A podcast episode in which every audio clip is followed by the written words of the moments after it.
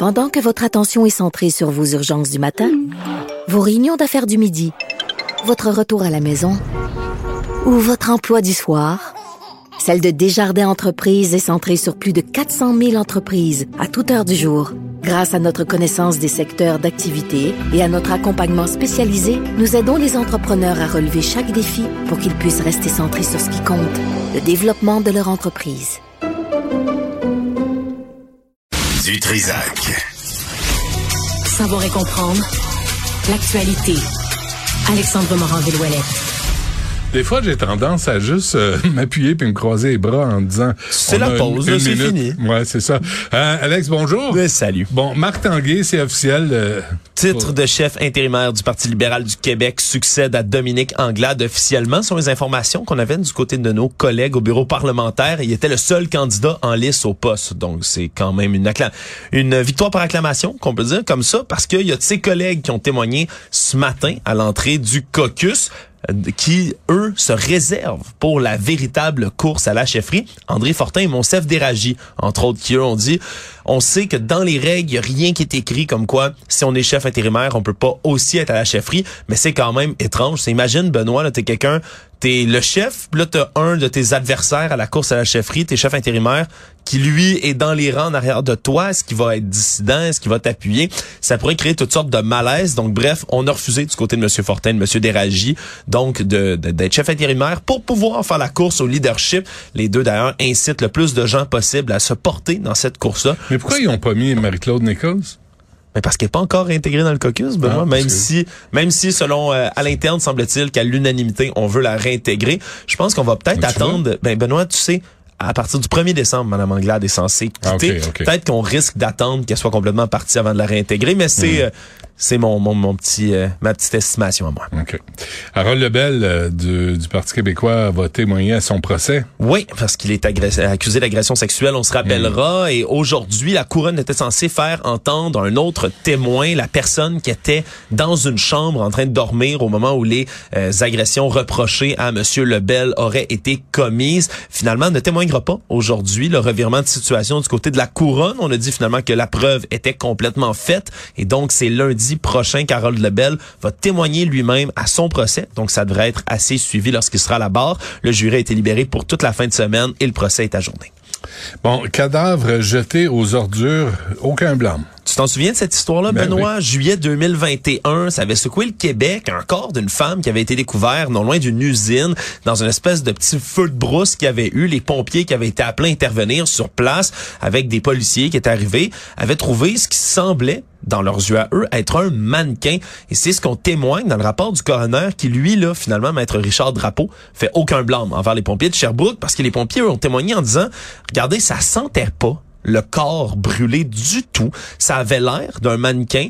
Les employés de l'usine nous ont dit, il y a un mannequin brûlé en arrière. Puis il dit, désolé des détails, mais le visage avait l'air du plastique fondu. On était convaincus que c'était un mannequin de plastique et c'est pour ça qu'on l'a jeté. Évidemment, c'était pas intentionnel. Il a été jeté aux ordures comme ça. On dit qu'il y a une formation qui a été faite auprès des pompiers de Sherbrooke depuis pour s'assurer que ça réarrive plus jamais. Et on a déterminé que le décès était bel et bien lié à une asphyxie par inhalation de fumée dans l'incendie et donc d'un suicide.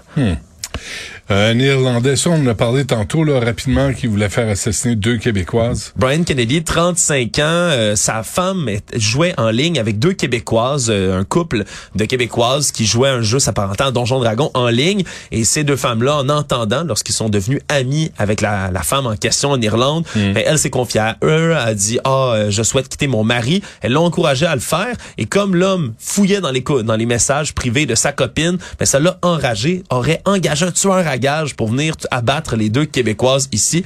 Et là, son procès se poursuit. Risque quand même de faire pas mal de prison jusqu'à 10 ans. On saura sa peine en janvier. Et comme de malheur pour lui, ben, quand on a fait une perquisition en 2020 chez lui, on a trouvé de la pornographie juvénile. Donc, euh, il a plaidé coupable à ce chef-là aussi.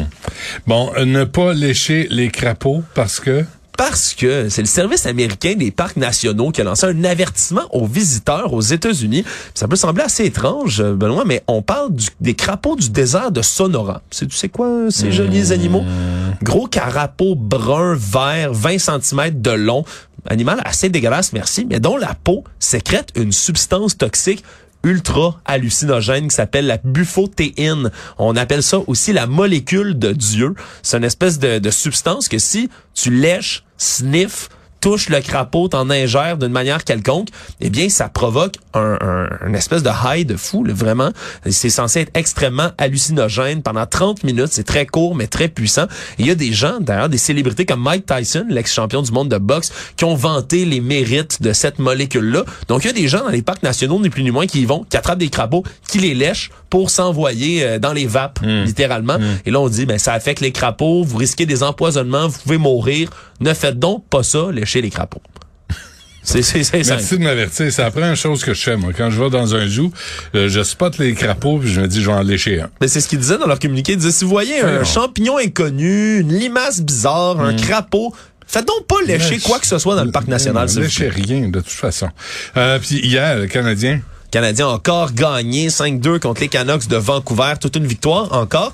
Et c'est une nouvelle marque quand même qui a été battue euh, en six ans. On n'avait pas vu ça. Les Jets de Winnipeg, en 2016-2017, avaient eu plusieurs patineurs de 23 ans et moins qui avaient marqué au moins 26 buts au 15e match dans la saison. Mais là, c'est battu avec les points qui ont été inscrits hier. On a égalisé tout ça du côté du Canadien. Là, Kirby Dack qui a compté deux buts, Nick Suzuki aussi, Arbor Jekyll, le jeune défenseur, a fait de même. Donc, on a, là, dans les 14 premières rencontres, là, les joueurs ont fait 41 buts du Canadien en tout et partout. 27 des 41 buts ont- sont marqués par des jeunes de 23 ans et moins. Donc, 66% des buts du Canadien, c'est des jeunes qui les marquent. Donc, l'avenir est brillant, là, euh, pour le Canadien de Montréal, faut-il croire.